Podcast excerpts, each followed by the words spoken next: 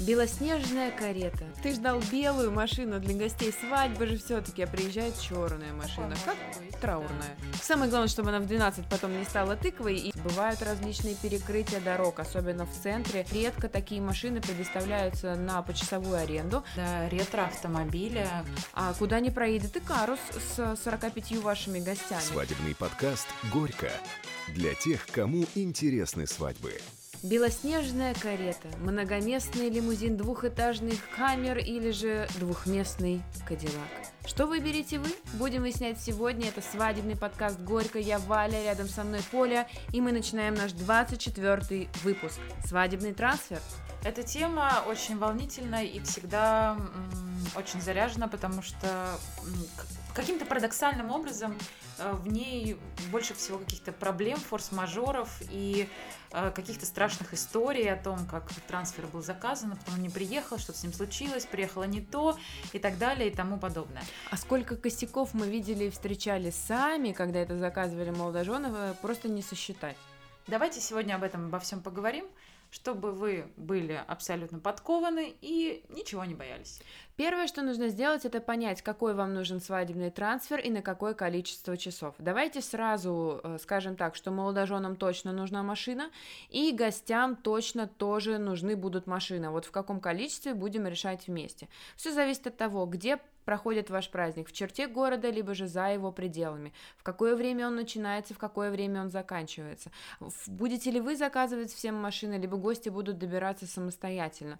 Вопросов на самом деле очень много, и в том, чтобы решить эти вопросы, нужно себе помочь. Помочь составить тайминг свадебного дня и уже исходя из этого отталкиваться. А если мы говорим о машине молодоженов, то чаще это машины с наемным водителем, это машины из хорошего, дорогого, качественного автопарка, это не такси, а, комфорт в Яндекс Плюс или Uber, а, это что-то, что предназначено специально для проведения и организации транспорта на таких статусных мероприятиях, как свадьбы, корпоративы, презентации и так далее.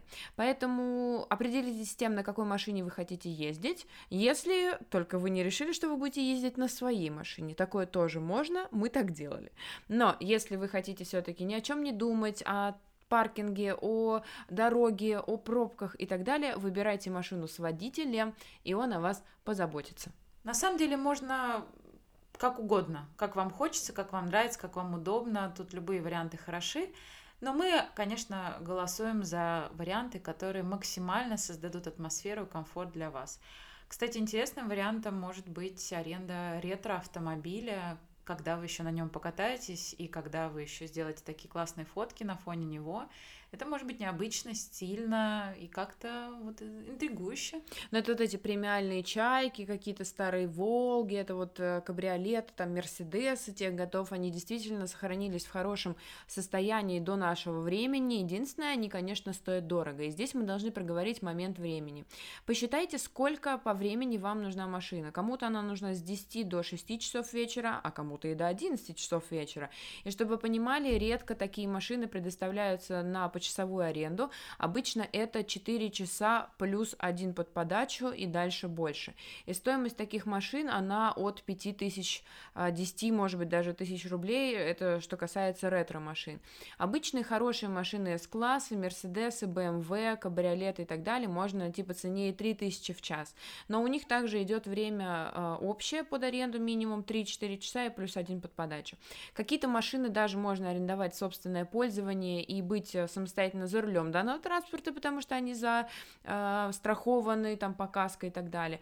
Но редко, честно говоря, кто-то суется в день своей свадьбы за руль. Все хотят выпить шампанского, все хотят отдыхать и не париться ни о чем.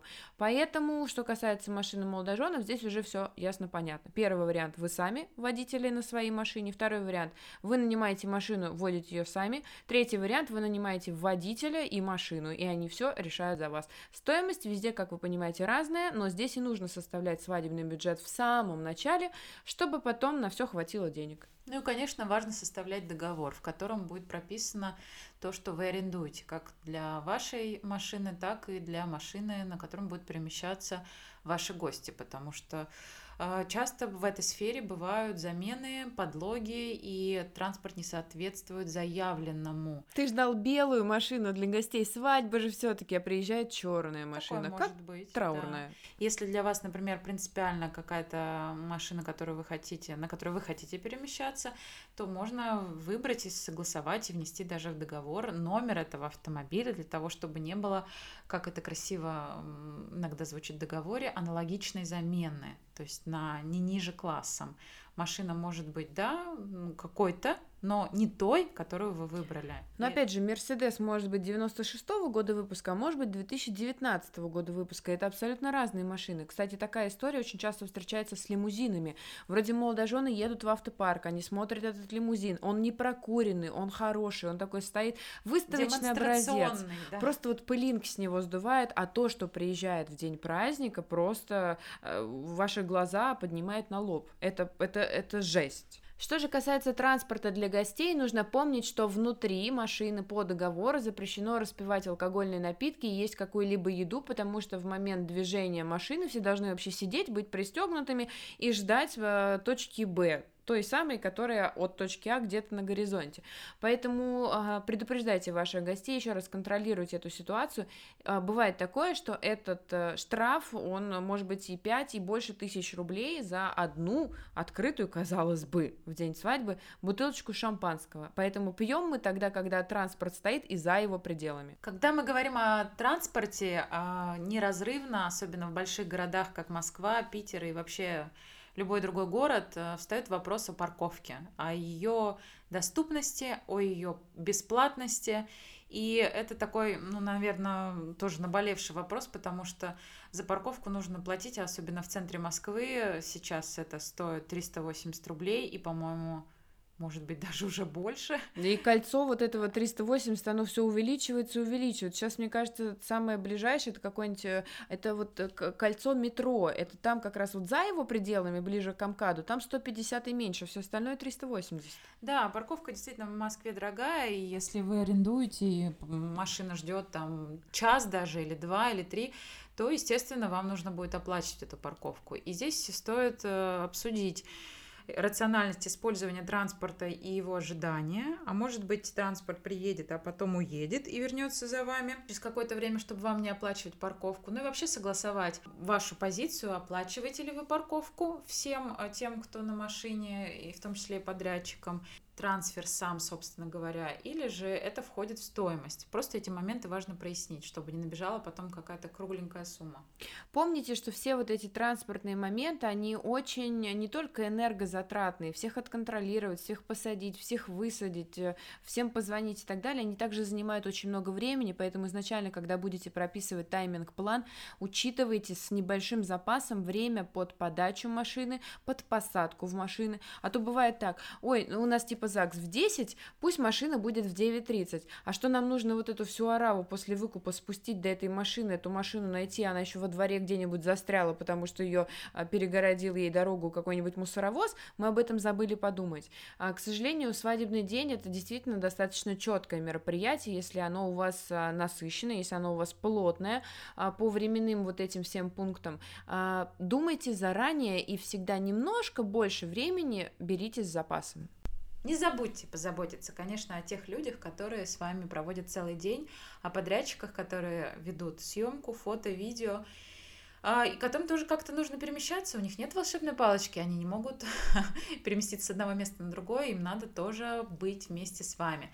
И если у вас есть фотограф, видеограф, а у, иногда у них есть еще и ассистенты, то, естественно, вы не влезете в простую машину, и вам нужно подумать о двух машинах. Иногда бывает, что у фото-видео есть свой транспорт, и они готовы на нем перемещаться.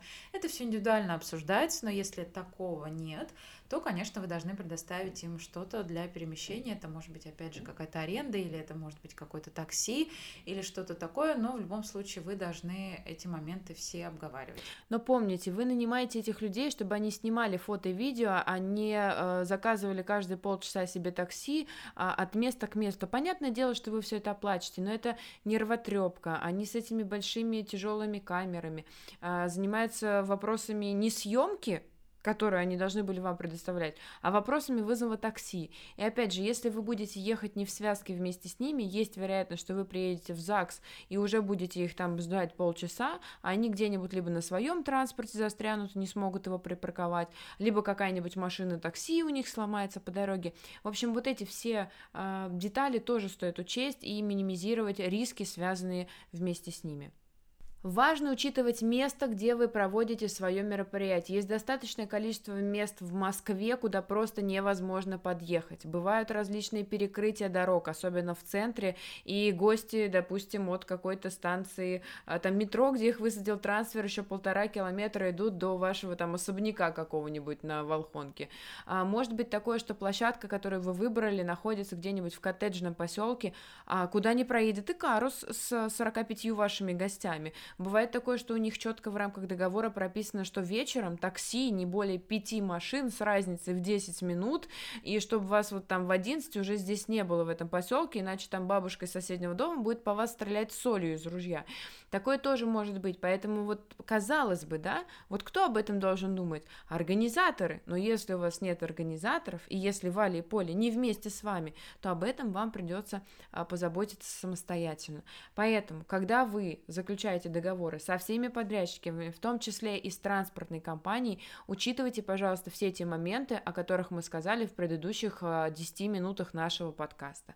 А мы будем плавно закругляться. Мне кажется, это самый короткий наш подкаст, самый емкий. Он длится всего лишь 12 минут, но за эти 12 минут мы рассказали вам абсолютно все, что связано со свадебным трансфером и кортежем. Теперь вы вооружены до зубов нашей информацией и можете смело срочно бронировать э, свадебные услуги, автомобили, ретро-автомобили, ну и вообще все, что вам вздумается. Или того, же чтобы... карету. Да, как в сказке, прибыть на свой прекрасный бал. Самое главное, чтобы она в 12 потом не стала тыквой, и вы все-таки на ней также смогли доехать до места, где у вас будет первая самая вкусная брачная ночь. Это были Вали и Поли, свадебный подкаст «Горько». Всего вам хорошего, любимые наши. Пока. Свадебный подкаст «Горько» для тех, кому интересны свадьбы.